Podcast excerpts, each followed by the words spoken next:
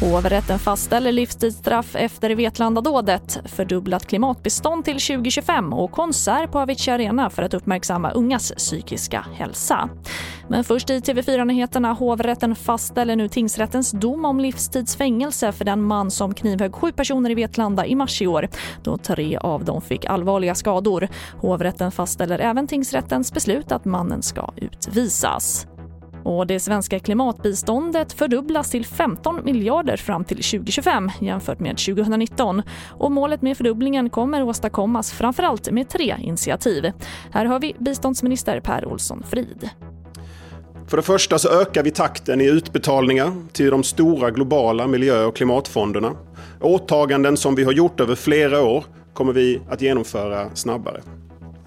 Nummer två, vi kommer öka kärnstödet till FN och eh, också utvecklingsbankerna som arbetar med klimatinsatser och klimatanpassning.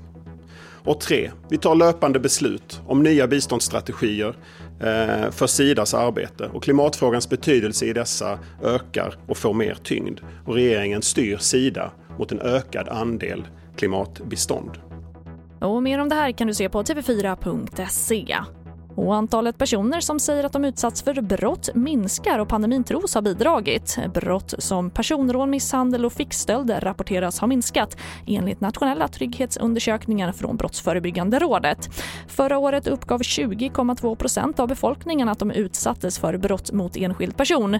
Det är en minskning från 2019 då andelen var 22,6% Och vi avslutar med något helt annat. Mm, där hörde vi Miriam Bryant som tillsammans med Håkan Hellström och Jireel är några av namnen som kommer uppträda den 1 december på Avicii Arena för ett nytt årligt evenemang för att uppmärksamma ungas psykiska hälsa. Avicii Arena Together for a better day heter evenemanget och konserten arrangeras av Tim Berlings Foundation tillsammans med Avicii Arena. Och det får avsluta den här sändningen. Fler nyheter hittar du alltid i vår app TV4 Nyheterna. Jag heter Charlotte Hemgren.